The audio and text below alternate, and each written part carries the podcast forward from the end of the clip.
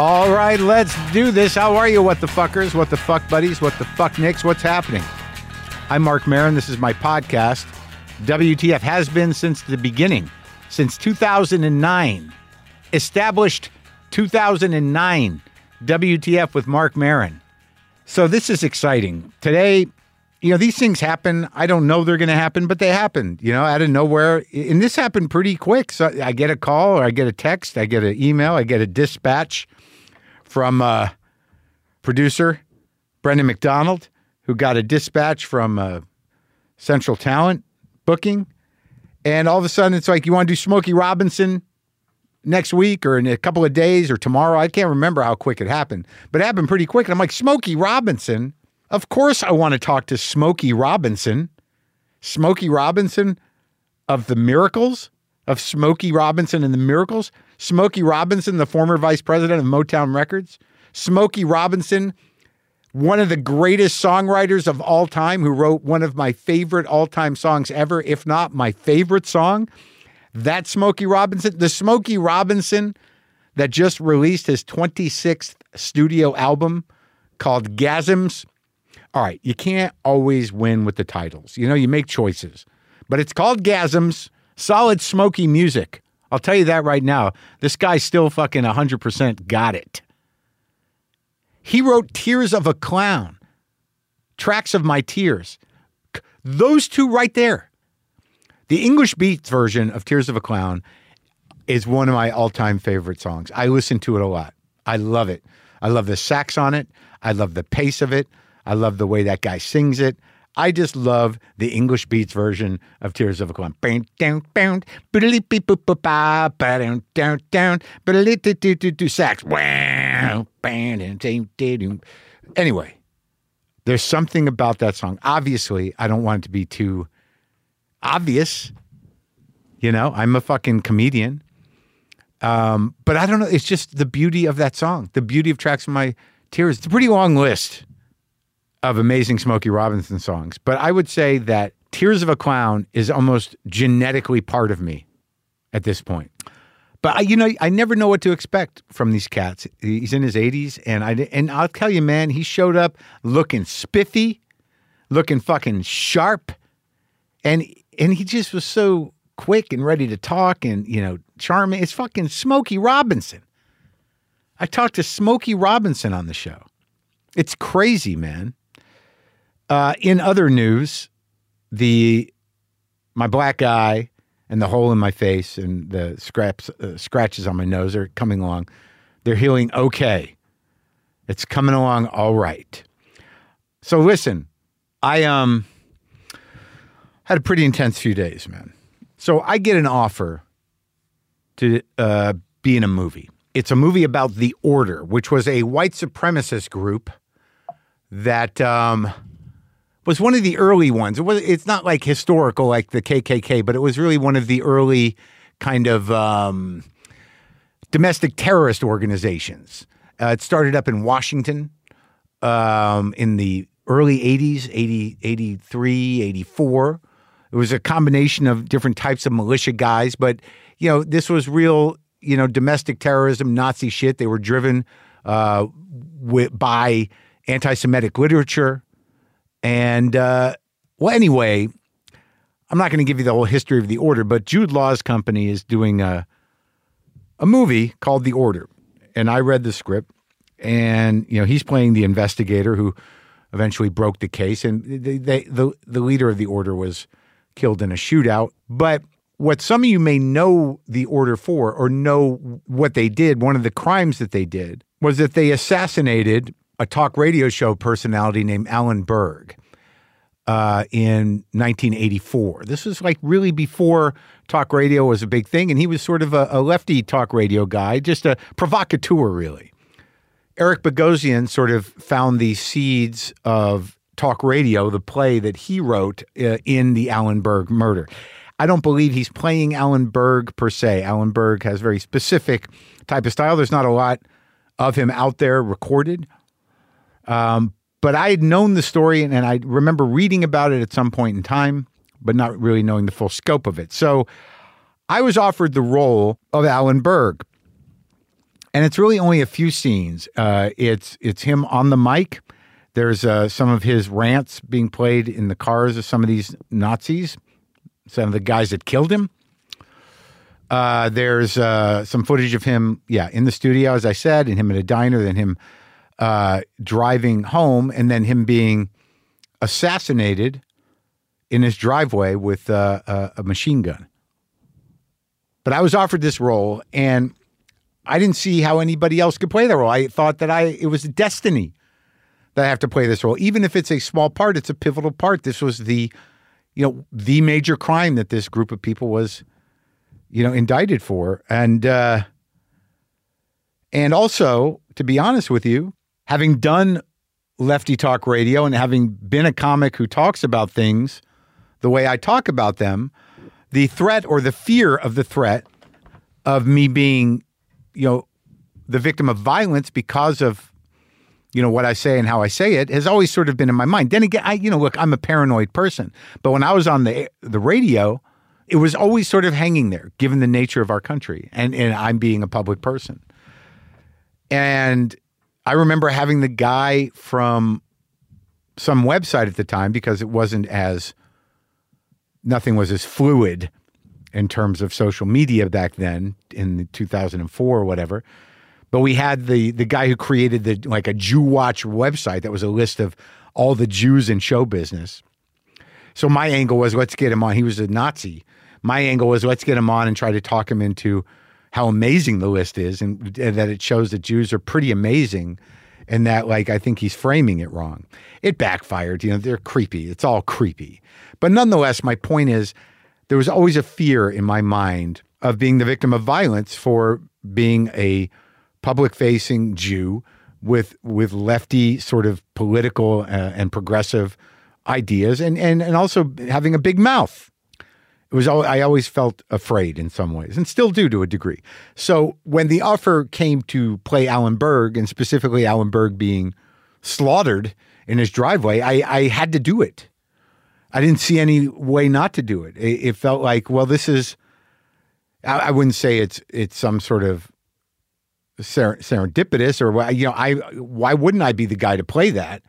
But also, it's a way for me to embody and live out my probably my biggest fear, or certainly in the top three, and also to get into the mindset of what that might have been like, what that might have felt like, what you know the the sort of weird, quiet event of being killed by a gunman at night in your driveway, out of nowhere.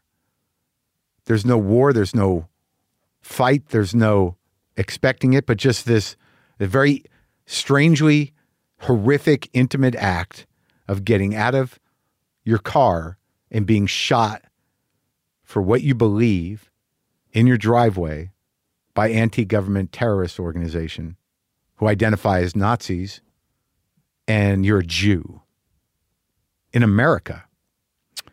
So I was up in Calgary over the weekend for a few days, and we pri- we primarily just shot. We just did the scene where Berg is assassinated for his beliefs as a media personality in America in 1984. Imagine, you know, this is this, the kernel of it, and now it's you know it it is it has momentum in our culture as a as a legitimized point of view within the Republican Party, the people that killed this guy in his driveway. Some of the same people. Many of the groups that were affiliated with the order still function today. Aryan Nations, Ku Klux Klan, National Alliance.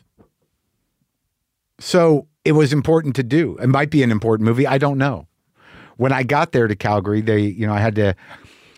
It's weird because I I grew out my beard, I grew out my hair, and I, I was able to sort of do most of his look because he's a fairly hairy guy, uh, without doing much. You know, cutting some bangs, combing my hair differently, taking my glasses off,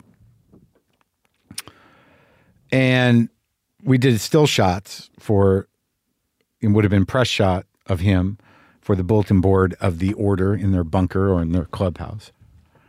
And when I got there, they were doing some sort of rally. So they had a, a couple of hundred of extras, uh, all different varieties of white supremacists and Nazis, kind of hanging around. And that realization that this is fictional, but this is real. This is down the street shit now. This is out in public shit now. And they killed a guy because he was a Jew and pushed back in his driveway in 1984 in Denver, Colorado. They drove down there and, you know, cut him in half with bullets. And back then it was like, holy shit, that's fucking crazy. But if shit, if this shit were to happen tomorrow, and it does happen, but not to media personalities, just to people sitting in houses of worship, slaughtered by organized white supremacists, domestic terrorists, killing Jews because they're Jews. It's happened a few times the last few years. And it's still kind of like doesn't quite register for some reason that this is an organized front. So all that I'm just saying that, you know, I had to get into this guy's world. I had to drive this little VW Beetle. I had to walk out of a radio station. And then I had to pull up to a house and get rigged with squibs which I'd never done before as an actor, and uh, you know, do that thing. And it was an interesting shot, the shot of me being shot, having those blood packs blow up out my back, shot in the front, blown out the back. Did it in a couple takes, dropped into a puddle of blood, was shot in a puddle of blood, sticky blood, laying there, cigarette dangling out of my hand in the puddle of blood eyes open. I got a still of me laying in a puddle of blood as Ellenberg, and I go back in a few weeks to do the talking, to do some of the uh, on the mic work that he did. And I think they're going to thread some of that through the movie. But I had to do it. I had to do it. I didn't see how anyone else could do it or should do it. And to step into that event and to realize that that event does, can, and will, and does happen again and again. There was just less momentum behind it then. But now there's a lot of organized momentum. And it's very scary. It's an important movie. I don't know if it'll resonate in the way that it resonated with me, or, or I don't know if it'll stand up to what's happening in the world today. But to play a guy an American guy who spoke his mind on a radio program in Denver, not even a national radio program, and was mowed down in his driveway by Nazis, by domestic terrorists, by white supremacists in America in 1984. But it's important to know that it's bigger, it's more organized, and it's more supported now than it was in 1984. That now you have this sympathetic, leaning, gutted political party celebrating people who massacre people in the street for reasons they think are appropriate, who kill people on subways for reasons they think are appropriate, who legitimize guns of all kinds in the hands of almost anybody. I don't know, man. Not great, but it was an honor to play this guy, and I'm, i got to go back up in a few weeks and finish that. So, to change gears, um, I enjoyed being in Calgary for a couple of days. I hadn't been there in a long time. I went there years ago to do stand up. I think at a place called the Blackfoot Inn, and like I didn't have a lot of time, and I and I watched a few movies. Yeah, I, I, I, always get a little anxious when I'm waiting to be in a film, and um, you know, I had a lot of time in the room, and I had a, I found some vegan restaurants. I go to supermarkets, and I really had to think about what do I do when I go to other places. I wander around, I go food shopping, and I look for things to eat. That's about it.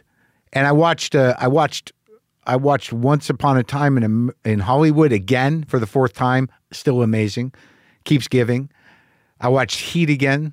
Beautiful, and uh, and I, I did a little reading, but also like it's weird. You go to some places and, and sadly there are fire there's a lot of forest fires going on, I guess in Alberta and the it, the wind is blowing it into Calgary and so like I got up there and it was like, "Oh, I know what this is." It was like LA a couple years ago and just over and over again down here in California, just that orange smoke hanging in the air. It's just apocalyptic vibe. But the day we shot uh, was clear and that and, and the weather was pretty good. And there's magpies everywhere. I was able to identify a magpie, a bird. I don't know how, but I knew it was a magpie. There's magpies and rabbits everywhere. They're like pigeons and rats in other cities. So it's prettier. You know, there's just rabbits jumping around downtown Calgary and there's magpies everywhere. And they're a pretty stunning bird. So that was the upside uh, of going up there and and and playing uh, Alan Berg and being slaughtered. It was the magpies and the rabbits and the the pretty g- the very good uh, um, Vietnamese vegan food I had and Korean vegan food. All right, so look, Smokey Robinson. When you really sit down and look at the catalog of Smokey Robinson as a songwriter and a performer, it's kind of mind blowing. It's a mind blowing life and he was fully engaged and fully entertaining and just a, a pleasure to talk to. Uh, you can get his new record, Gasms, wherever you get your music. And this is a conversation I had with uh, Smokey Robinson.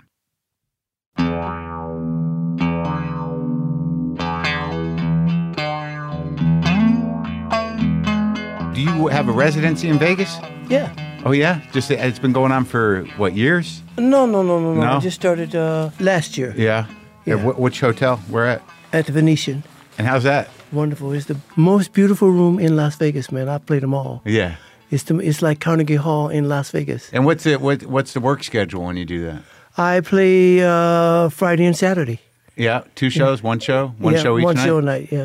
It must be great. It is great, man. I love it because you know, like I said, I live there too, so it's yeah, great. and It- you got to who do the musicians? Where they come from? Where do you, who do you bring in? To I do have that? my own band, man. I have I have 18 people who travel with me all the time. uh, all the time. That's amazing. Yeah, sound, lighting, Yeah. band, and singers. And on this record on Gasms, because I was I couldn't find uh, personnel listing, you know, but everybody sounds so good. I've talked to uh, I've talked to Thundercat and I've talked to uh, Anderson Pack, and there just seems to be this uh, this very deep respect uh, for you, but primarily for that sound from the '70s that you kind of invented. 'Cause I know you were on Anderson's record, right? Yeah, yeah, yeah. In fact, I'm going to do a charity thing with him tomorrow evening Yeah, uh, before I leave town. yeah, My main uh, arranger and, and, and production person that I Yeah. work with here in LA is a guy named uh, David Garfield, who is Okay. a jazz musician himself. yeah. He makes records himself. you know. Yeah. So he hires the musicians basically that we work with. But we have guys that we, you know, like Paul Jackson Jr. and Yeah. Freddie Washington. Yeah, and, yeah. You know, and. Um, sounds great. Yeah, yeah, yeah. We, we have guys that we work with, Yeah, you know. for all the years. time. Yeah. Yeah, I mean the, the record sounds great. the The title is a little, uh, you know, I when I saw the title, I was like, "Oh, "That's bold," and uh, what does it mean? Where's, where's he going with this? And I thought when I listened to the new record, it seems like there's a little bit of your whole life on there in terms of sound. Well, yeah, and you know what? That's what I went for. Yeah, I went for you know uh, some some uh, retro sound, right. but uh, with with just like a little modern twist on it. Yeah, well, I mean, well, I mean, some of it though, like "Beside You," Mm-hmm. I mean, you could have recorded that in 1960. Yeah, I wish I had. I, I do, man. Yeah. Besides, is a song that I've always loved. I, I uh, a young lady. Uh, I had relatives in Chicago Yeah. when I was growing up in Detroit, and uh, one year this this this lady who lived two doors down the street from me, her niece came to Detroit, Yeah, and she was around our same age, and uh, she was from Chicago. yeah, And the Flamingos were from Chicago, from the singing group Flamingos. And they had a new record out called Beside You. And we were in the confectionery down on the corner from my house. And a bunch of us were in there. And she played it. And I loved it from that moment on. And my only regret is the fact that I wanted Aretha to hear my version before she died, but I didn't get a chance to play it for her because I had recorded it, but I hadn't completed the vocal Uh-huh. before she died. But she was in the store that day. You know, we grew Yeah, up together, yeah. so so, uh, so and, and that was one of our favorite songs.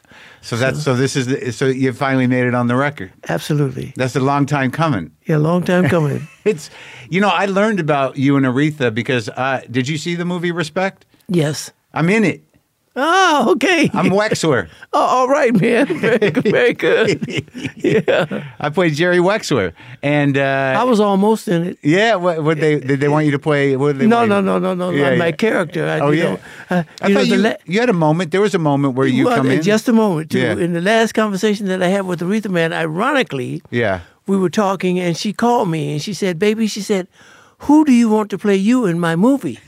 I said, I don't care, babe. I mean, that's up to Yeah. you, whoever Yeah. you choose. I mean, that's up to you, you Uh-huh. know. And that was the last conversation we had. We talked about that, you know. About that and then movie. in the movie, I had about that much time. My character had about that much Yeah. time in the movie. And um, I- I, I just, I, I was kind of, you know, with my relationship with Aretha, how it was all of our lives. I mean, I've known her since I was eight years old, you know, and Yeah. we grew up together and all that.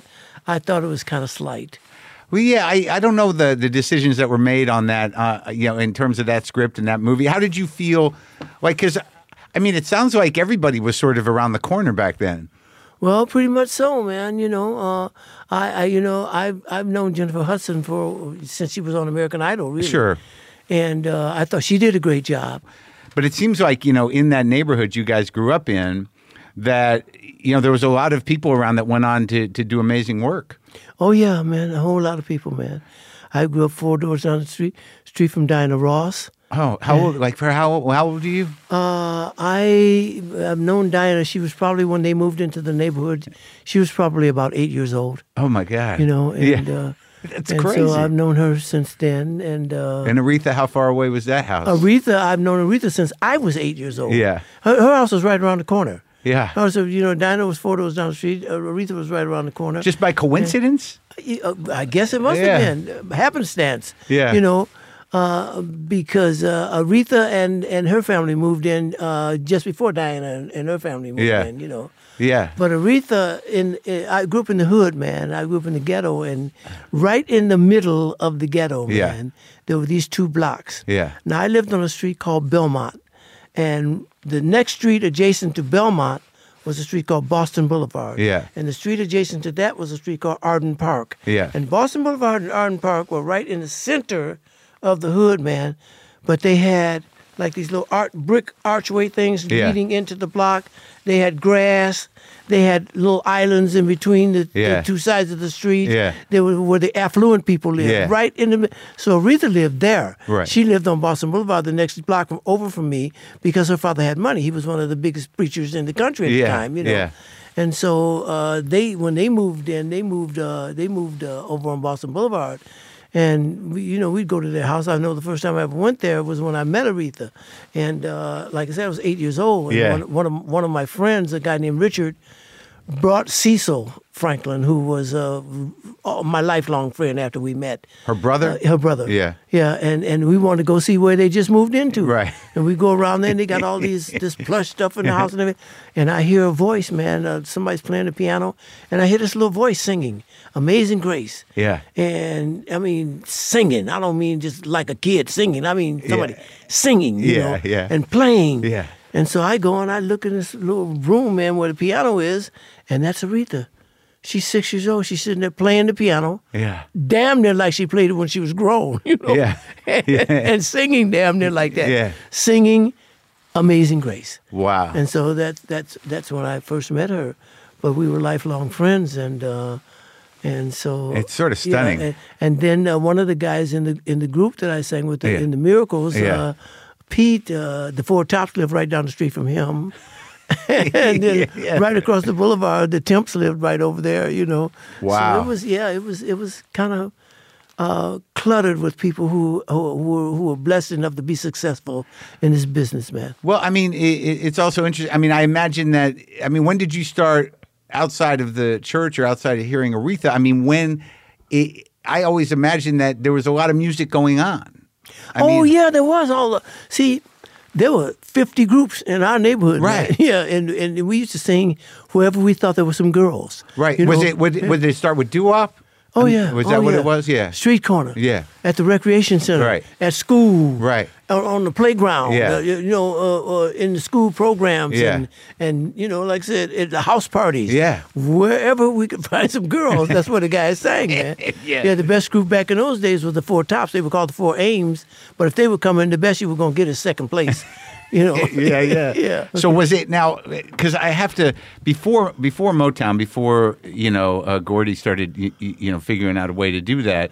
How competitive was it? I mean, in terms of like just in the in the neighborhood around the singing groups, It was really competitive, Yeah. man. And we just, like I said, we battled each other all the time. and it would, but it would be a thing. Like you, you know, Uh, you- it'd, be- it'd be a thing. Yeah. You know, even if we just met on the street corner, you know, it, it would be a thing. Yes, indeed. It would and, be- and and you met the miracles. When how old were you when you met those guys? Well, uh, Ron and Pete. I met Ron first. Um, Yeah. I met Ron when I was about 10 years old. Ron was Yeah.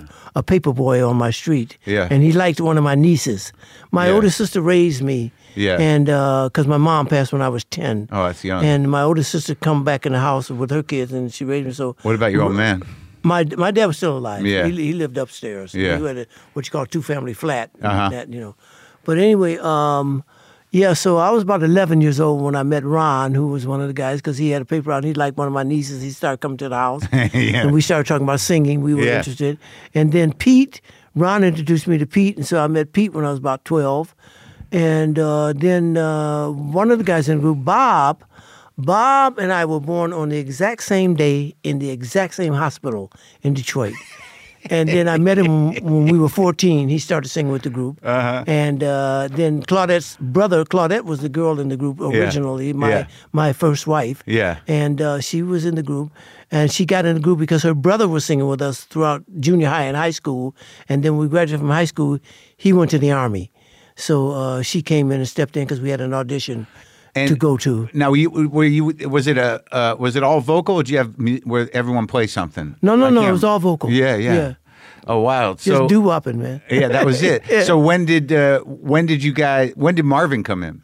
Marvin came in. Um, like I said, I, I grew up with Diana, so Yeah. finally Diana moved away. Her family moved to a place called the Brewster Projects, and and and after we started Motown, we had been going for probably about a year or so. Oh, okay. Yeah, and um, we were going for about, about a year or so, and Diana called me and said, Smoke, I got this group I'm singing with. We call the Primettes, and I want to come and sing for you so you can sign us up on Motown. Okay. So I said, okay. So uh, they came and sang for me. However, Barry would not let me sign them until they graduated from high school because we already had Stevie. And when Stevie traveled, he had to have tutors and bloop de bloop and all Oh, that it stuff. was it was the law. You had to keep the kid in school. Exactly. Yeah. So we had to wait till they graduated. But after they graduated, I took them over to Motown, you know. Oh, and Marvin. Uh, And Marvin, when they came to Tarpon played audition with- for me, right. when they came to audition Yeah. for me, Marvin was with them. Okay. The Miracles and I were getting ready to go and do a few dates. And we didn't have a musician who traveled with us. Yeah. And in those days, man, you'd run into some bands who had no idea what your music was or your songs. and oh, stuff. oh, right. You couldn't just trust a Yeah, band you no, got on the no, road. No, yeah. no, man. So I asked her if I could borrow Marvin to go out with us, and so she said yeah.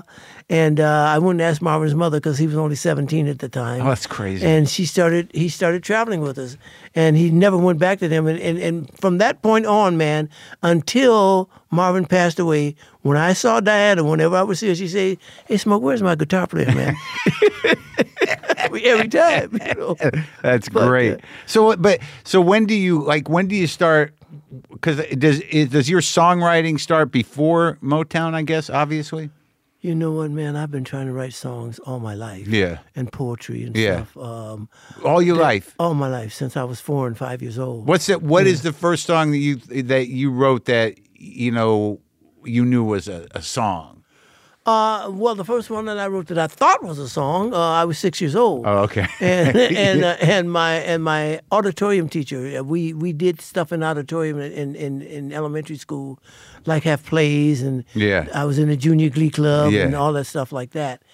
So we did a play about Uncle Remus. Do you know who Uncle Remus? Sure. is? So we did a play about Uncle Remus, and Yeah. Uncle Remus was an old black folklore guy Yeah. who told the kids how the animals got to be like they are. Why, Yeah. the, why the zebra had stripes. Yeah. Why the pig had a curly tail. All that you know. Yeah. So I'm playing Uncle Remus. Yeah. In this play. Right. and uh, Yeah. So my teacher, she had written this little musical thing on the piano that she played at the beginning of the play and at the end of the play. Yeah. And while we were rehearsing one day, I went to her and I said, Mrs. Campbell, I said, can I write some words to the music you're playing? She said, okay, Uh-huh. baby, go ahead. And so I wrote them and she liked them. So she let me sing it at the beginning of the play and at the end of the play. Man, my mom was in the audience. You would have thought that I was Cole Porter or George Gershwin or somebody like that, man. 'cause Yeah. My mom was, ooh, you know. But I've been trying to write songs all my life, man. And when I met Barry, I met him quite by accident. Um, I tell everybody it was a God day because it was a God day. Because the day Jackie Wilson was my number one singing idol as a kid growing Yeah. up. Jackie Wilson was from Detroit, and I had all of Jackie Wilson's records. Yeah. Not only with Jackie Wilson's records, with records that even I, if I buy some music today, Yeah. I want to know who wrote it. Sure. And I was always interested in that. Yeah. So I had all of Jackie's records, all the songs written by Barry Gordy, Barry Gordy, Barry Gordy. Yeah. So um, the day that we went to audition for Jackie Wilson's managers, they told us that we would never make it because there was a group of the Platters at that time, Yeah. and they had a girl. Uh, Zola Zo- Zola Taylor was in the group, and she sang with the group. And then Tony was a lead singer; he sang high. Yeah. And so that was the makeup of our group. You know? Yeah, yeah. So they said you never make it because we got the Platters. We don't need another Platter. So so I'm sorry you you get. Yeah. Just so happens that rather than singing songs that were currently popular by other artists, we sang five songs that I'd written because we thought that if we did that, then they would Stand say out. these kids, yeah, these Yeah. kids got their own material. We'll definitely sign them. Yeah. Nah, that didn't Did- happen. No, but they like I didn't said, care. it was a god day, man, because Barry Gordy was there that day Yeah. just to turn in some new songs to Jackie Wilson. And I, he looked so young, I thought he was waiting to audition. Yeah. Okay. So uh, after the audition was over, and you know they rejected, Barry came out afterwards and wanted to know where we got the songs from because he liked two of my songs. We sang five songs. He liked two of them. You meant which one? Do you remember? yeah, one of them uh, turned out to be the flip side of our very first recording, a song called "My Mama Done Told Me." Yeah. Yeah, and uh, the other one was a song called "I Cried," and it turned out to be the flip side of our second recording. But anyway, he liked those two songs, and um, so he came out and he struck up a conversation. He wanted to know if I had some more songs. I had a loose leaf notebook of hundred songs in it, man. Really? And I must have sang twenty of them to Barry that day, and he never said no. I'm tired, or I got to go, or anything. He just listened. He critiqued all of them. He said, "Hey, man," he said, "You're a great rhymer." Yeah. But back in those days, babe, I would have four songs in one song because the first verse had nothing to do with the second verse, Oh, yeah. even though it was all rhymed up. You know Yeah, what I'm yeah, saying? sure. But he pointed out he started to mentor me on songwriting that day. And he told me to listen to the radio, and he said a song's got to be a short book or a short movie or something that has a beginning and a Storytelling. middle. Yeah, Yeah. that, that tie in together. So, um, but yeah, I've been trying to write all my life, man. And that's what started that relationship. That's what started that relationship. So storytelling, that's it, huh? Because like Absolutely. I, I, I think about it all the time. Because like you know, I'm I'm more of a melody guy. So like you know, it takes I got to take another step, especially in newer music. I mean, y- your music and the older stuff. I mean, I hear you talking, I hear you singing, so I can hear the words. But a lot of times I get caught up on a riff, and I like the music, and I got to go back and listen to the words. So I've been thinking about songwriting a lot, but that really is the key to it. It's a story, huh? Yeah, man. See, because uh, uh, when I write, I want to write something that if I had written it 50 years before then, Yeah, it would have meant something to people. yeah, It's going to mean something currently. And 50 years from now, it's going to mean something when people hear it. 'cause Yeah. It's going to be, it's going to tell a story that is relevant. Well, I mean, you know, I for for me, I think you wrote like at least four of the greatest songs ever. I love you. I mean, "Tears of a Clown" is is by far uh, probably my favorite song. Well, thank you so I mean, much, I man. listened to your version, and I, I'm really I like the English beat version too, the Well- ska version. Have you heard that one? Uh, probably. Yeah. I've heard a lot of covers on that song. But uh, i it's just it's it's more of a uh, it's got a, a more up it's a different thing. But your version, it's just I love the words of it. Now you know I'm a comedian, so like it, it speaks to me somehow. Well, I have to thank Stevie Wonder for that song. You man. do? Oh yeah, yeah. Uh, one year we were having our Christmas party. We had them all the time, an- Yeah. annually, at Motown, and all the artists came to the party. Yeah, Nobody yeah. was on the road at that Yeah. time.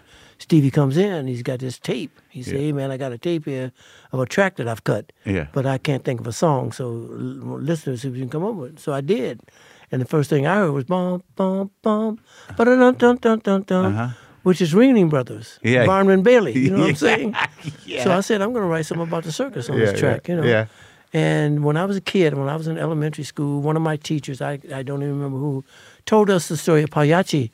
And I, s- to this moment, while I'm doing this interview, I have no idea if Pagliacci was real or just mythical. Yeah. But anyway, Pagliacci was this great Italian clown. Yeah. And people came to the circus to see him. He was the main focus that when they came. The animals and the type of all those people was secondary. Yeah. Pagliacci. Yeah. And they cheered him and they loved him and so on and so forth. Yeah. And then he would go to his dressing room and he would cry because he didn't have that kind of admiration from a woman. Uh, So he was very sad Yeah. by himself. So Tears of a Clown is a personalized version of Pagliacci's life. wow.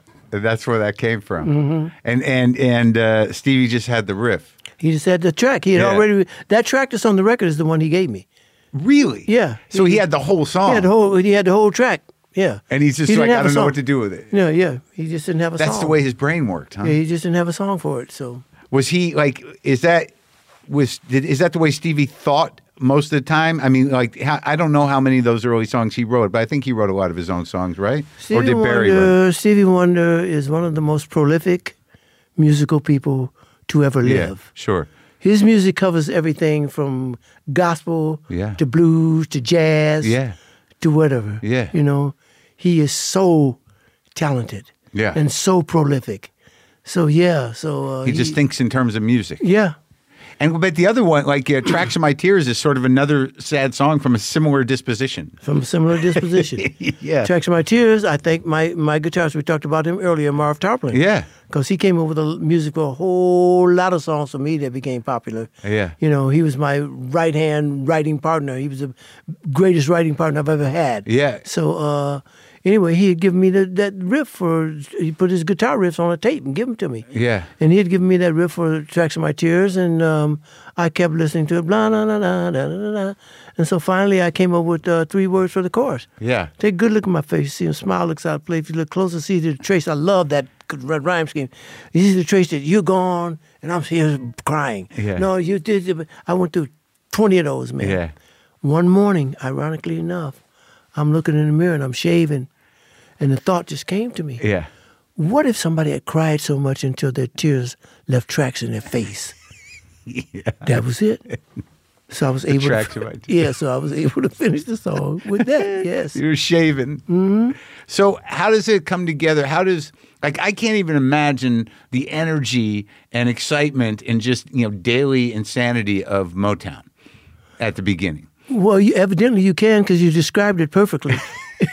yeah, But Uh, yeah. I mean, to be in that energy, you're all a bunch of kids, absolutely, man. and like, how does that get started? How did Bear? Uh, It got started through Barry Gordy, man. Yeah. I tell people that all the time, Yeah. because I'm a firm believe a firm believer that in every city, every town, every little country town, every, Yeah. every little village, wherever it is, Yeah. ratio wise, there's probably that same amount of talent that we had in Detroit, ratio wise. But the difference in Detroit was we had Barry Gordy. We had a guy with a high school education who was working on an assembly line at a car factory and boxing and decided that he wanted to write music and he wanted to make his music company like the assembly line at an auto plant. You come in, just raw talent. Like he said, the frame of those Yeah. cars would come in, and by the time they got to the end of the line, they were a car. yeah. He wanted to do that with talent. So that was his Come in- idea. That was his idea. Come in the front door, nobody knows you, Yeah. and you're raw. Yeah. Go out the back door, a star. Huh. So that was what he wanted. So and he had the assembly people. He Yeah. had the writers, the musicians. He had well, everybody. yeah, they gathered when Yeah. we started becoming. At first, there was only five of us there, man. who? Uh, there was five people there on the very first day of Motown. There was Barry, who was starting the company. Yeah. There was his then wife, a lady named Ray Noma. There was a lady named Janie Bradford, who was one of our mainstays. She's still alive. Yeah. uh, There at the company. There was Brian Holland of Holland Doja Holland Yeah. and me. Yeah. Yeah.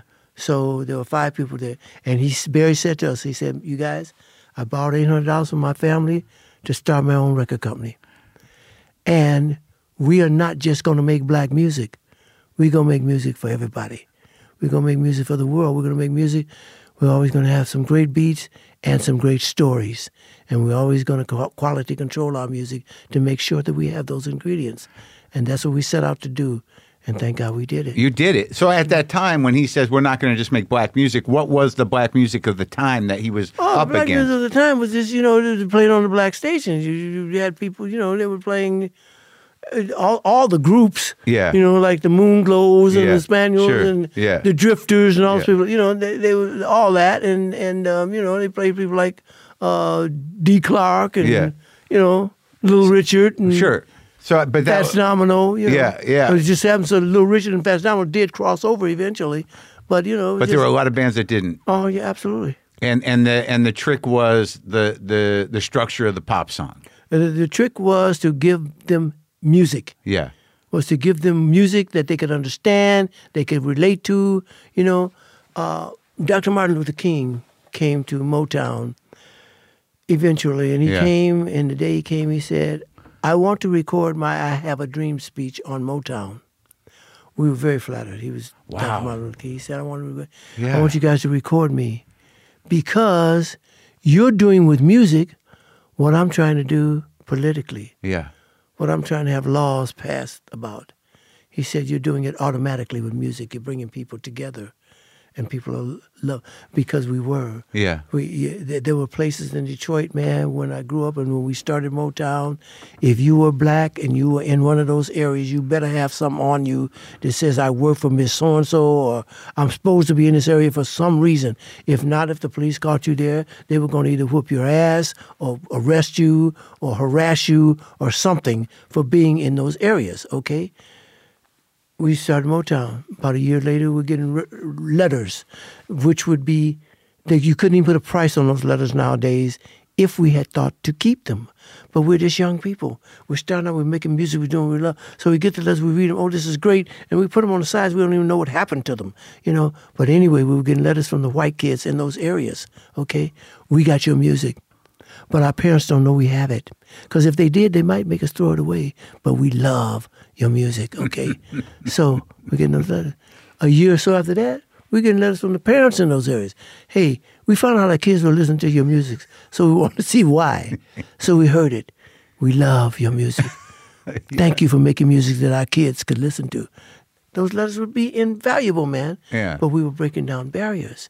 We go to the South black people on one side of the rope, white people on the other side, uh, or, or, or, or, or, you know, black people upstairs, white people downstairs, or vice versa. This is when know. you're doing shows. Yeah, Yeah. Yeah. Never too intertwined, never Yeah. even looking at each other hardly, you know. We go back a year or so later, there's white boys with black girlfriends, Yeah. and black boys with white girlfriends, Yeah. and they're all dancing together, Yeah. and they're all having a good time because we gave them a common love. Yeah. We gave them that music that they commonly love. Temptation to go to Russia. We're having a Cold War with Russia. You know, had to get all kind of stuff to go over there. But the people wanted to see them. So we let them go to Russia. They go to Russia, they come back to see smoke. The Iron Curtain is real, baby. Said we felt it every way we went. But the people loved the music. Yeah. And they knew it. Yeah. And You know? so, so those early tours, I mean, what were the first hits out of Motown? The very first hit was Please Mr. Postman. Oh. Yeah. Was that Marvelettes? Marvelettes. Yeah. Yeah, that that started the ball rolling. Yeah. You know, and then we signed a guy named Barrett Strong, and he had a hit. Money, that's what I want. The best thing in Sure, life. I- yeah, Yeah, yeah, he had a yeah, hit. You give know. it to the birds. And, but Yeah. the first million seller was Shop Around. Yeah. And Shop Around was actually a song that I wrote for Barrett. Yeah. Because he had this hit. Money, that's what I want. So you guys were all working together, like let's Oh, deliver oh, the oh, goods. Absolutely. Yeah, absolutely. That was the beauty of it. Yeah. The beauty of it was that we were in stiff competition with each other Yes. but we also there helping each other. Yeah, that's the critiquing difference. each other Yeah, so the music yeah. could be better. Yeah. whoever did it. Yeah. you know. So I wrote that song for Ba- for Barrett, and, and and I went and I sang it to Barry. I said, "Yeah, I got a smash hit for Barrett." Shop around took me thirty minutes to write, man. It just- Yeah. it was one of those songs just Yeah, flowed out. yeah, you yeah, know. yeah. And I showed it to him. He said, "No, man," he said, "I want you to sing this song." I said, "No, man, this is for Barrett, man. Money, that's what I want. Shop around, man." He Yeah. said, "No, no, no, I want you. I love your voice on it. I want you to sing." it." Yeah. No, man, we went through five of them. No, yeah, but he finally said, "Hey, man, just go in the studio and record this song when you and the Miracles because I love your voice on it." I did. Barrett Strong was a bluesy singer, so that's how I wrote "Shop Around." Yeah. The, uh, uh, uh, just because you become a young man, uh, roll piano, blah, blah, blah, blah, blah, blah, all that, you know. Yeah. So I recorded like that. Yeah. The record comes out. It's been out for at least two weeks Yeah. on the radio. Yeah. One morning, three o'clock in the morning, my phone rings.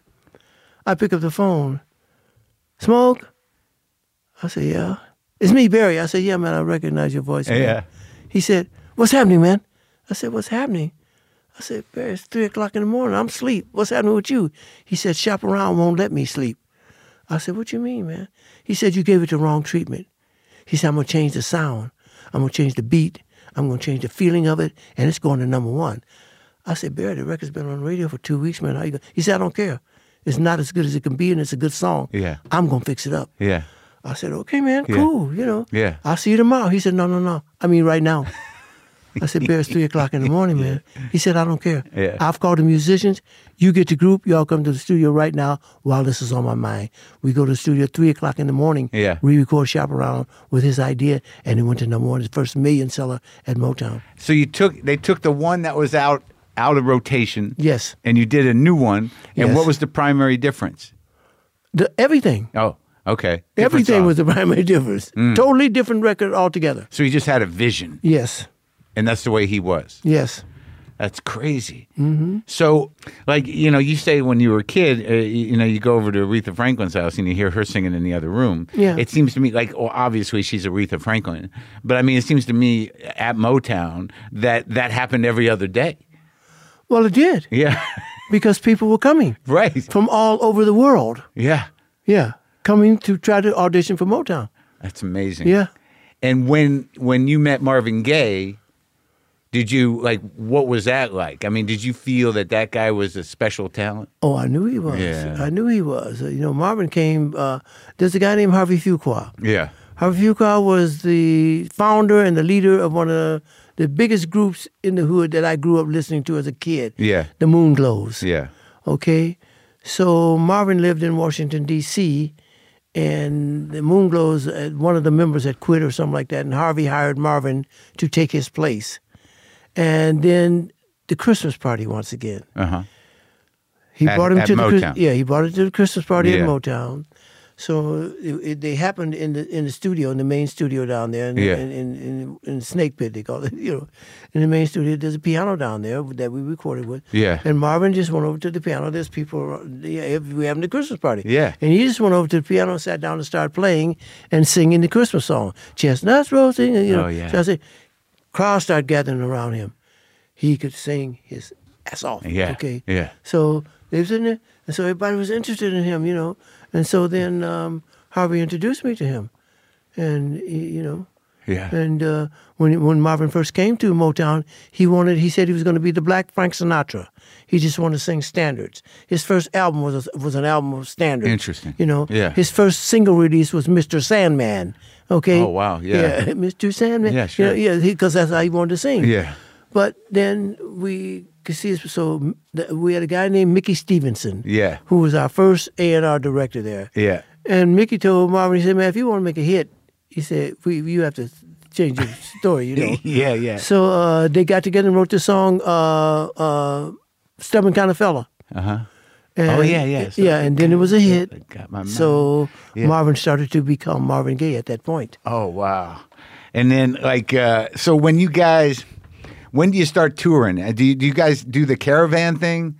You know where there's a bunch of groups on a bus. Eventually, uh, you know, uh, well, not necessarily on the bus. We caravan in cars, man. okay. Mostly every uh, back in those days, man, when you had a tour, Yeah. it'd be a line of cars and vans and shit behind each other. Yeah. You know, nobody could, really could afford a bus. Right. You know, but uh, but yeah, we started touring um, uh, in nineteen.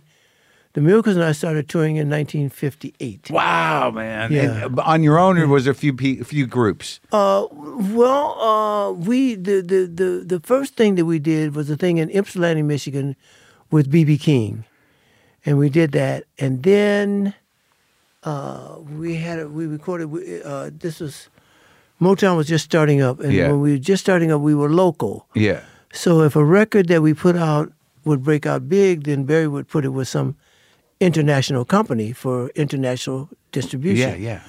So we were at this time we had a record on Chess Records called uh, Bad Girl, and it was doing really good. So that started us a traveling. The first really professional show we ever did. What was the benefit of, of him, you know, put, taking it off his label and putting it on Chess? because we didn't have we didn't have Distribution? national distribution. Uh, and We Chess didn't- had that at the yeah, time. Chess had it. Wow. Yeah, we didn't okay. have. We were just in Detroit, Flint, and Ann Arbor. No shit. Yeah, you know. And Chess was already established with Yeah, all the Chess blues was- guys. yeah, and yeah, Chuck, yeah, was, yeah, uh, oh, was that was Chuck Berry there yet? yeah, yeah, Etta James. Okay, a whole- right. whole lot of Mostly people. blues, Yeah, right?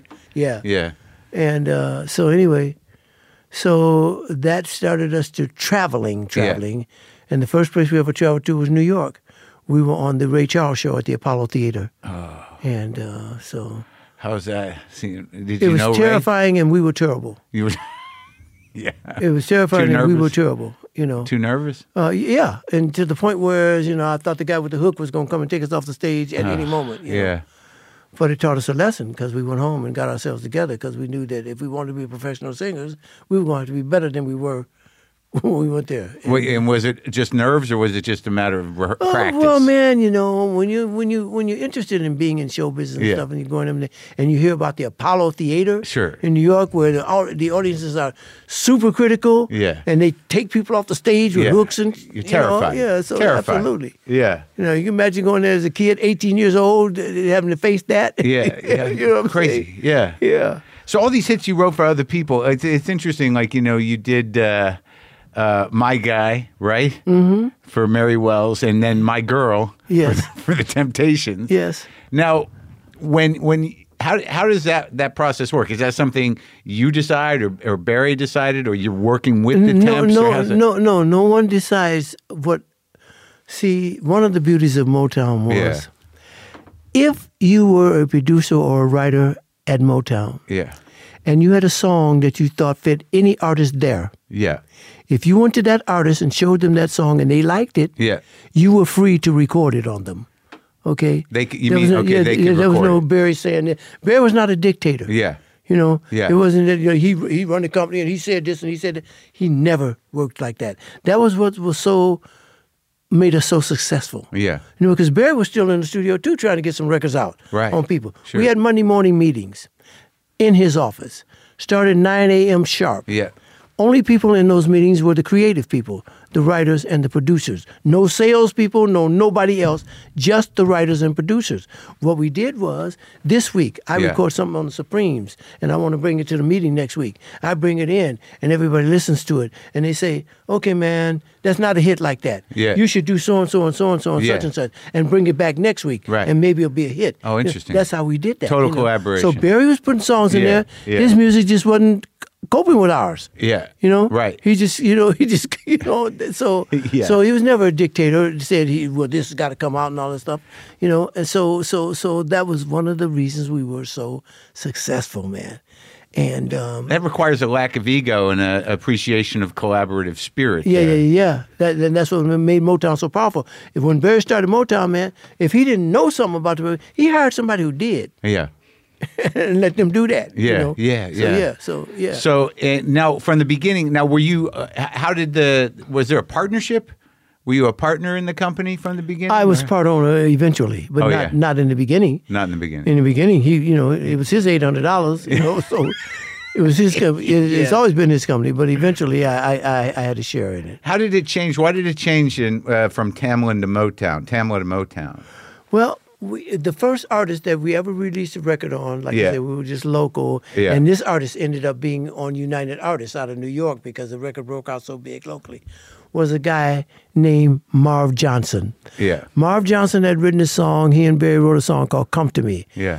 and we recorded that song. And at the time, Debbie Reynolds had the number one record in the world, a song called Tammy's in Love. Yeah. So Barry, rather than putting it on the Motown label, which is our parent label, he wanted the label to sound like something popular. So rather than Tammy, he named it Tamla. Yeah. And so that's how Tamla label came out before. Oh, the okay. Motown So that was just a, a, basically a subsidiary of Motown. Motown Exactly. was the company. was the company. so Tamla was a, a, a label that was meant to sound a little more poppy. Yes, A little more. Uh, familiar. and then and then that just that gets swallowed up by Motown eventually. no, it never got swallowed up. It just stayed its own yeah, thing for yeah. a while. It stayed all while we had the company. yeah, Yeah. It was, there was always Tamla. It was always Tamla. So what what what? How'd you decide what to be on Motown, what to be on Tamla? Well, we let the sales department decide. It's Oh, gonna- really? If we had a hot record out on Motown at the time, just put it on Tamla. Yeah. And if it was Tamla, just put it on Soul. yeah. Uh, that uh, put it on, you know. When did when did Motown get the distribution necessary not to have to go to other labels? Oh, probably after Shop Around came out. Oh, yeah? Because see, we had we had bashed them in the face three times in a row. With Yeah. Please, Mr. Postman. Yeah. Money, that's what I want. Here comes Yeah. Shop Around. Yeah. Yeah. Then you got so it. see, because back in those days, especially if you were black, Yeah. the distributors might not pay you at all. They Right. might not pay you anything because they're waiting to see what you're gonna do. Yeah. If you have another hit record, then they might pay you for the first one. You know, we bombarded them. we got to the point where they'd be calling, when is your next record coming out? You know, Yeah, yeah, yeah. So, yeah. And wait, where, where, no, and you're best friends with Aretha through all of this, right? Yes. And she's not on Motown. No, her father wouldn't let her be on Motown. And was that like, did you guys have conversations about that? Uh, yeah, Rita and I talked about it. Yeah. Her father wouldn't let her be on Motown because we were fledgling. Yeah. And he wanted her to be with somebody that was popular with international distribution. I understood it. Yeah. She was a great singer. Yeah. You know, so she went over to Columbia and, she sang standards. And it didn't work for years. And it didn't work. Yeah, she sang standards. But Aretha could sing the phone book and it would have been a hit. You know what I'm saying? Yeah. But she sang standards and then that didn't work. So finally, as Ahmed Erdogan approached her and got her to go to Atlantic? Atlantic and, that And- was- here and- comes and- Aretha Franklin. Right. And then Wexler got involved. Yeah. Yeah, yeah, Jerry. Do you Yeah. know that guy? Uh, not know him, know him, but I Yeah. know, yeah. So when do you become like you? So you move up, or I don't know if you move up, but you become a partner in Motown, right? Yeah. And then you you you actually were vice president for a while. I was vice president for yeah for, for as long as we had it after 1963. Yeah. I became a vice president in 1963, and I was pre- vice president until we sold Motown. So what happens with? How does it shift from you know you being solo and you and the Miracles, and then you know you you know stepping away from Motown? How does that? I guess it's two different times. But what was the decision around doing solo? You know what, man? Um, like I said, I had been a vice president since 1963. Yeah. I retired from the Miracles in 1972. Yeah. Okay, while I was at home, I, I had two I had two two jobs actually. Yeah. I was vice president. I got a salary from that. Yeah. I was doing that. I was writing and producing for other people, uh, not just the miracles of me. I was making money from that. Yeah.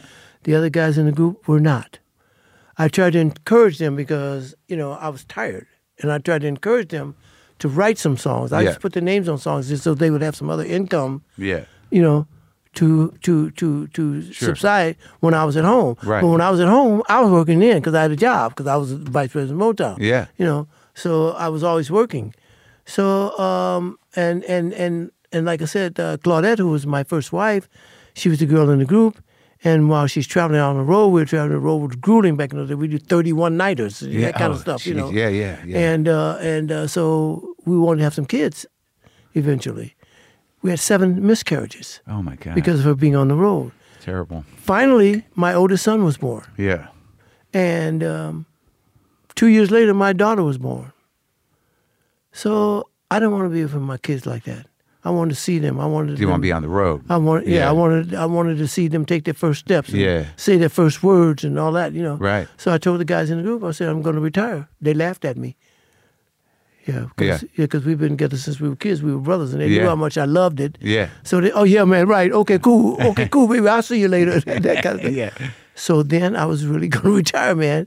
And here comes Tears of a Clown. And we recorded Tears of a Clown in 1967. It was on an album of The Miracles and me.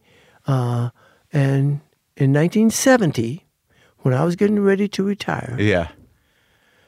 a young lady who worked for Motown in England Huh. had that record, that album playing in the office on a record player, and Tears of a Clown comes on. So she goes bonkers, you know. A guy named Peter was running our office over there in England at the time. Yeah. She called Peter, she said, Peter, this is a hit. We should put this out over here.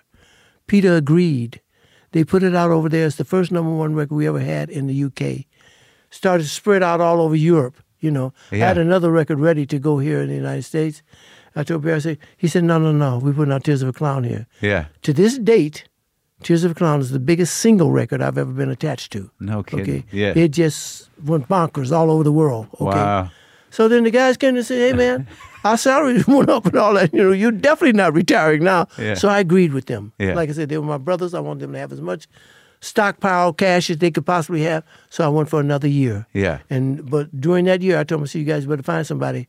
So they auditioned guys from all over the country. They finally came up with this guy named Bill Griffin from Baltimore, and Bill traveled with us for about six months before I retired to watch the show every night and so on and so forth.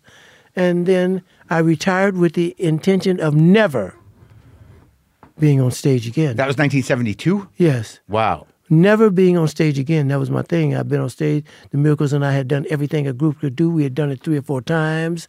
We've been all over the world. Yeah. We done. I'm done. Yeah. My kids are here. I am done. I will never be on stage again. Okay. So I started to Barry moved Motown out to Los Angeles. I started to go to the office every day and doing all that. I, Yeah. I- when I was in Detroit, my office was designed to induct new talent. Uh huh. When I moved out to Los Angeles, Barry said, "Okay, man, you say you're my best friend. I'm gonna make you the financial officer." So I was signing checks and getting checks and all that, you know. And at first, it was great, man, because I am doing some corporate stuff, and I'm, I would go have corporate meetings with Yeah. people. I traveled, go to New York, have a corporate meeting. I was, oh man, I'm the vice president, I'm doing my vice presidential thing. It was cool. After about two and a half years, Yeah. I was climbing the walls. But were you writing songs? I was writing songs. Yeah. Okay. So Yeah. you, you didn't leave you. No, mm-mm. I was climbing the walls, okay? And I just missed being on stage and being in show business and all that. Yeah. The miracles were still going on. They, Yeah. You know, they had Bill Griffin. They were still, and I got to the point where I would go to little clubs in the evening after Yeah. I left the office just to see somebody on stage, man. I was suffering inside. But I didn't tell my wife. I didn't tell Barry. I didn't tell anybody because I wanted anybody to think I was giving up or I failed at being the vice president. I didn't, so I didn't tell anybody. I was just miserable on the inside, you know. Yeah, yeah. like the tracks from my tears or Yeah, something like sure. that. You know what I'm saying? So Yeah. I'm living that. And finally, one day, Barry came to my office. And he said, Hey, man, he said, I want you to do me a favor. I said, What? He said, I want you to get a band, make a record, and get out of here. I said, What? He said, Yeah. He said, You heard me? Because you're miserable. And when I see you miserable, it makes me miserable. I don't want to be miserable. So I need you to get away from me. So I did. I, I, I- I got a band. I went to the studio. I recorded a Quiet Storm album. And that was my debut back into show business.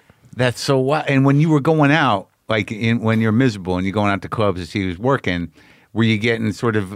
I, I guess you were at Motown still, but the music had changed a little bit, right? Yeah, it changed. Yeah. Yeah. And were you seeing guys at that time where you're like, damn, I gotta get back into this? Well, I know I wasn't thinking, uh, damn, I got to get back into it because I didn't think it was going to be possible for me to get back into it. Right. So, but I was thinking, damn. Yeah. sure. yeah. Because like, you know, that record is uh it's it it was I mean, I don't know when it shifted. Did it shift with you know Marvin Gaye in the 70s? Is that what changed the nature of of R&B, the sound of it? I, I, I don't know that it shifted with him necessarily, but I know that uh, what's going on to this moment Yeah. is still my favorite album of all times. Yeah. You know, I was with him when he was writing it, and he, he, you know, and he told me, he said, Smoke God is writing this album. Uh-huh. He said, I'm just a catalyst, babe. I'm sitting here at the piano, but God is writing this. When you listen to it, I can believe it because it's prophecy. Yeah. What he wrote on that album is more poignant today than it was when the album came out. Yeah. You know? Yeah. Prophecy. Yeah. So anyway, yeah. So I think that he just changed. I, I know he changed Barry's mind on on music because Marvin was our sex symbol, Right. At at, at Motown, you know. Yeah. And Barry was totally against him doing what's going on Why? because he thought it was a protest record and it wasn't fitting Marvin's image, and Marvin was going to lose fans by coming out with something like that. Uh-huh. But Marvin, you know, like I said, his first record was stubborn kind of fella, and that's who he was. He was Yeah. stubborn. Marvin said, "No, man," he said, "I'm putting this out. We, if, I, if you don't put this out, I'm not putting anything out." So he said, "This is it." And it was huge. So he and Barry made a bet, Yeah. and Barry lost big time. I mean, he lost big time, man. because it feels like you know that that that changed culture in a way, It did. right? It did. Like Yeah. I said, it's prophecy. Yeah. And did it? Did, how did it make you think about your music? Well, I did want to do a concept album. That's why my first Quiet Storm album was a concept album. Right. And uh, it was hooked together through the wind and and and and and, and Right, it opens and with the what- wind. Yeah, you know. Yeah. So, uh, but yeah, and I had no idea it was going to become what it has become, become a radio format and all that. You know, I wasn't even thinking like that. I just thought, okay, I'm going back into show business, and I've always been a quiet singer, but I'm going to take it by storm. Yeah. And then I said, ooh, that's a great idea, quiet storm. Well, that's well, that's interesting because what's going on comes out in 1971, Mm-hmm. and you were you were talking to him through the whole process of that, and the, and there was something personal and, and quiet about that record in a way, and it had a lot of textures, and it was a concept, Mm-hmm. And it record. flowed. Yeah. It just flows. So that you know, so that planted a seed, I bet, a little bit, right? Mm-hmm. Yep. yep. And uh, so, how was like you guys were pretty good friends, you and Yeah, we- Marvin? yeah, we were really good friends. Yeah. And when did he start kind of coming unhinged? You know, after finding out his relationship with his dad, Yeah. he probably started to. get- I didn't know that till after Marvin was dead. Which part of We- it? What his relationship with his dad was like. Yeah. We never talked about that. Oh, really? I always felt like that if we had talked about it, I might could have helped him Yeah. or something. You know? Yeah. But he started to unravel as a child Mm. because his dad was a whole nother kind of dude. Yeah. His dad was really deep. Yeah. You know. Abusive. Yes. Yeah. So, So so a- and then it just kind of blew up later, yes. obviously. Uh, but okay, but the Quiet Storm record, this is the record that a lot of these young guys cite as the the beginning of their sort of awareness about uh, almost a new kind of music. I'll take it. And that sort of defined, you know, your approach to up till now. Yeah. And the, the primary difference was it was a concept record, but there's something they call this the smooth approach. But you've always been, I guess, I don't know. I don't know if that's true. Would you say you were smooth when you were younger? I- I, I don't know what to de- de- you know define myself as. you Sure. know. but I always thought that, like I said, I thought that I was never a, a loud kind Yeah. of singer, like you know. Sure. So that's why I came with the quiet thing, quiet. So I was going to be a quiet storm. Yeah, yeah. yeah. So And then that, and then you sort of you you just got back into it and started Yes. releasing those solo records. yes, And when do you hit the wall? which wall is that? Like uh, when does your life spiral out of control? Um, it started to spiral out of control in about 1980. At the end of 1981. Yeah, at the end of 1981, and it was out of control until uh, May of 1986. Oh yeah. Okay, yes. Yeah. Now, what happened with me was I have never been a drinker, Yeah. and weed is and always was my drug of choice. Yeah. Okay. Yeah.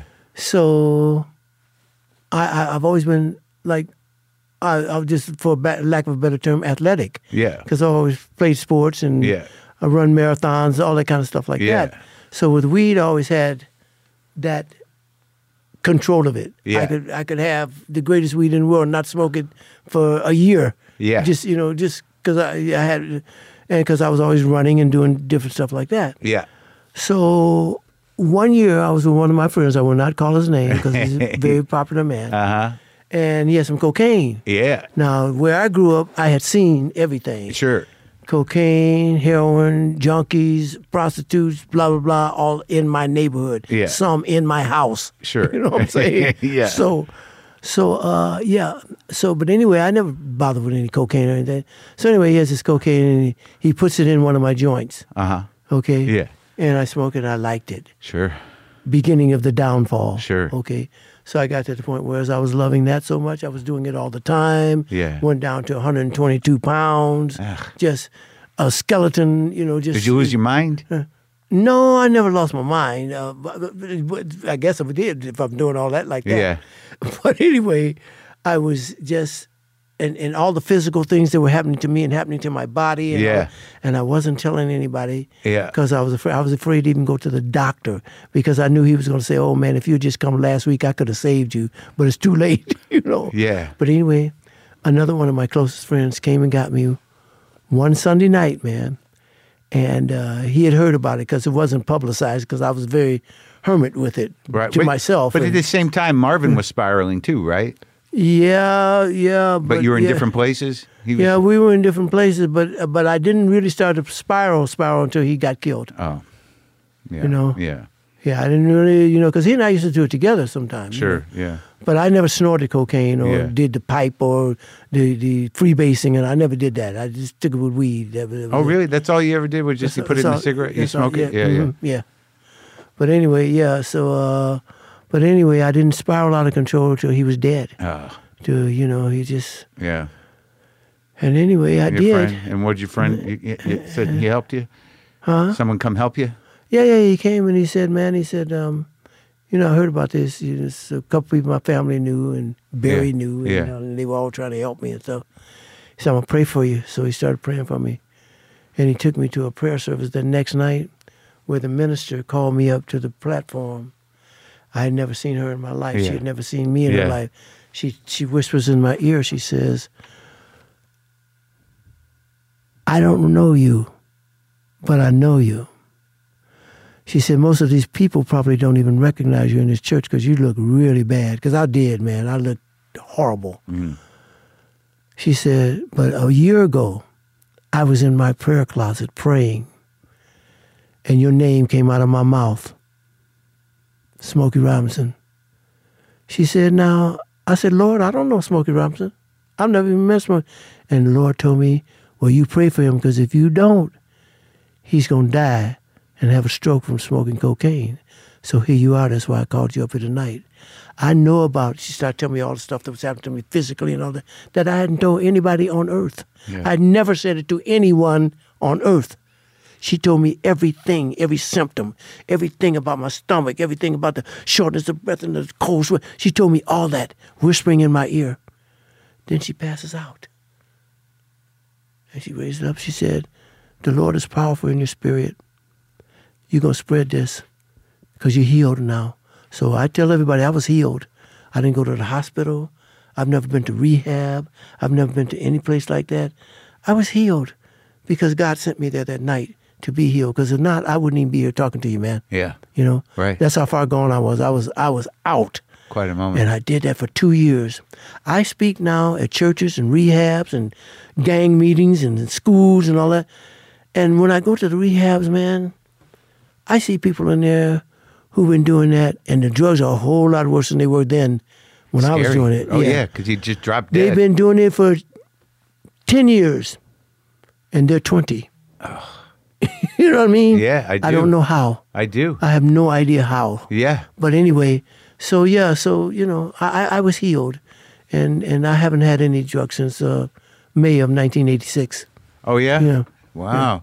Like I said, I smoke a little weed now, but other Yeah. than that, Yeah. So you it know, was a. a I- bro- I- I told, I told my family, I told my wife, I said, if anybody ever come in and say Smokey OD, call the cops. yeah. really? Yeah, yeah, yeah. you call the cops, cause Because they killed you. absolutely. But before that, where did you bring, you were brought up in the church or no? Not exactly. Yeah.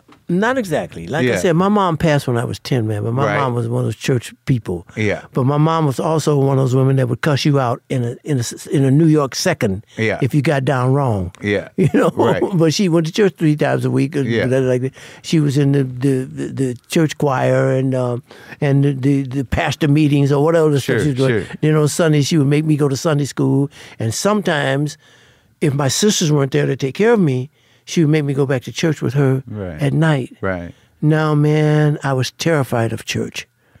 I was terrified of.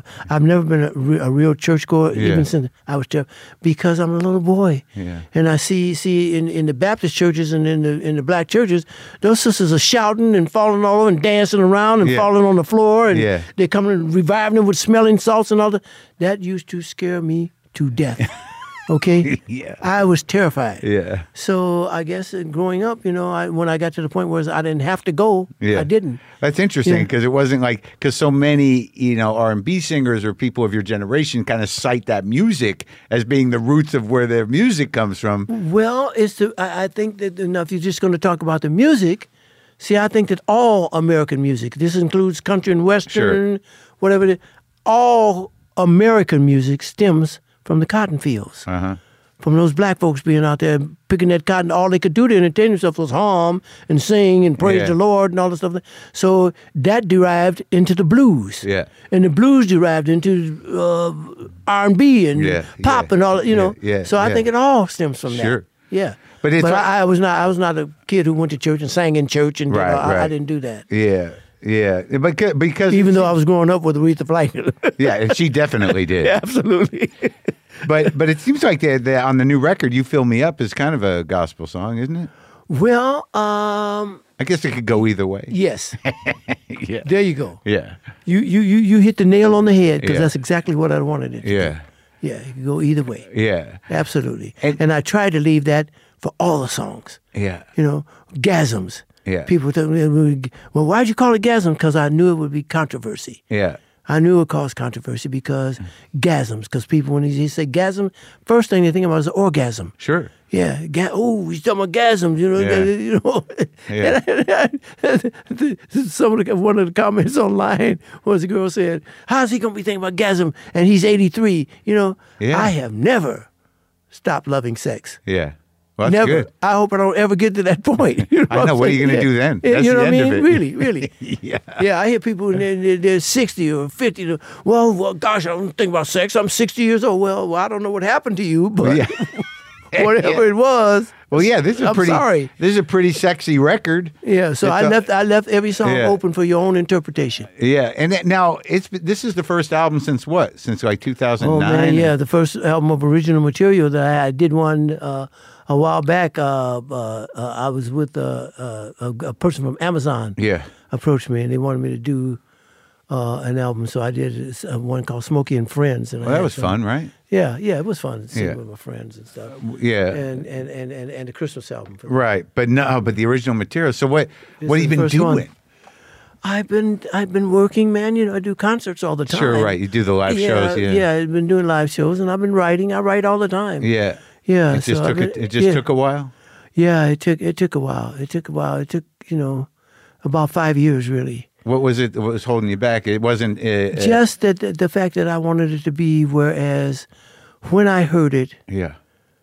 or listened back to it, Yeah. I could say, okay, I gave it all I got. Right. Yeah. Yeah. It, it 'Cause sounds 'cause- great. 'cause- Because, thank you, but but it was very important because it is the first original material album that I've had out in a long time. Yeah. And at my age, you know, it's important that I come with something that I thought people would take to. You know, Sure. so uh, I had to listen to it a thousand times and work on it and work on it and work on it. Hard on yourself. Yeah, until I until I feel like okay, this is it for this album. Yeah. Yeah. And now, do you feel like y- y- do you do you look back at your other stuff, and do you, do you have sort of favorites? You know, outside like do you or is like what's happening now? What's happening? Uh, yeah, with me is what's happening now is what's happening. Yeah, Yeah, I, I, I- I'm not going to retro. See, people, I think a, a lot of the, the mistake that a lot of people make when they're making music is to try to outdo their last music. Yeah. You know, and especially if they've had something that's a really big hit. Yeah. You know, they're going to try to outdo that. So it stymies them. Yeah. You know, I, ju- I, I- I just wanted to, some music that I enjoy that feels good to me. That I think would get the attention of, of people, and, and, and, and, and then I just hope people will like it. Well, I think it's great, and it sounds Thank you. great, and it's a nice, you know, variety of the type of music you've always done, and Thank you know, you. and it was an honor meeting you, sir. My pleasure.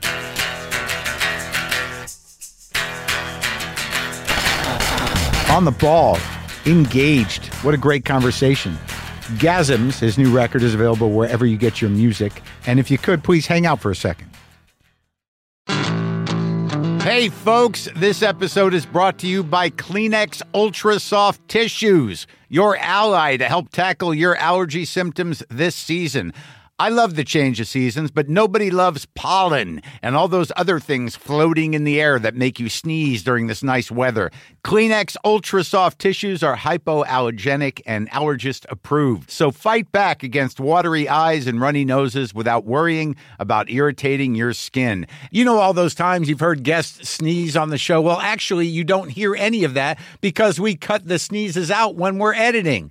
But take my word for it, people definitely sneeze in here. And when they do, I've got a box of Kleenex on the table right in front of them so they can use one and get right back to business. And here's what Kleenex means to me a tissue that will hold up. We've all used those other tissues that you blow holes right through. When I see Kleenex, I know that tissue is up for the job.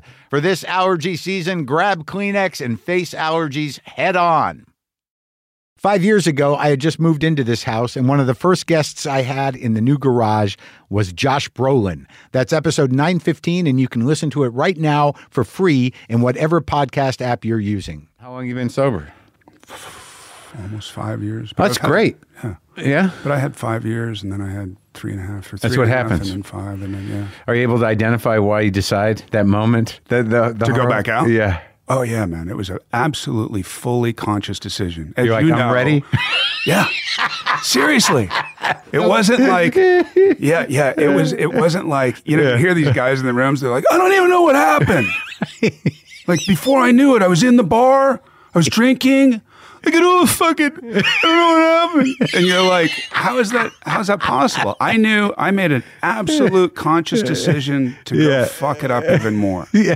Because I appreciated the destructivity of it all. Yeah, yeah. More than I liked sobriety at that point. Right. Now it's very different. Yeah. It's very different. And What, I- what do you think changed? I don't know. And there was no major like the moment of clarity or Yeah. anything. I saw my grandma. She was kind of she was on her apparent deathbed. She didn't die until later. Yeah. And I went in there after Halloween, and I had been kind of helming the whole taking care of grandma thing, and the family was around and all that. And my brother and I were going to go see her, and this was like the tenth day or something. Yeah. And and and then I went out and to have a nice uh, Halloween with my wife. Yeah. And then that turned into all kinds of shit. When you end up at Del Taco, you know something's wrong. you know what I mean? if you know it's late- time to get sober. If it's late at night, yeah. Yeah. Del Taco, not even paying attention to what's around No. you. Just, just like No. eating- no, you see the sign kind of through a brownout or a blackout, and you're like, what does that say? Del, no, taco. Fuck. and you know you're doomed. Again, that's episode 915 with Josh Brolin. You can get all WTF episodes ad free with a WTF Plus subscription. So just go to the link in the episode description or go to WTFpod.com and click on WTF Plus. Here's some riffage.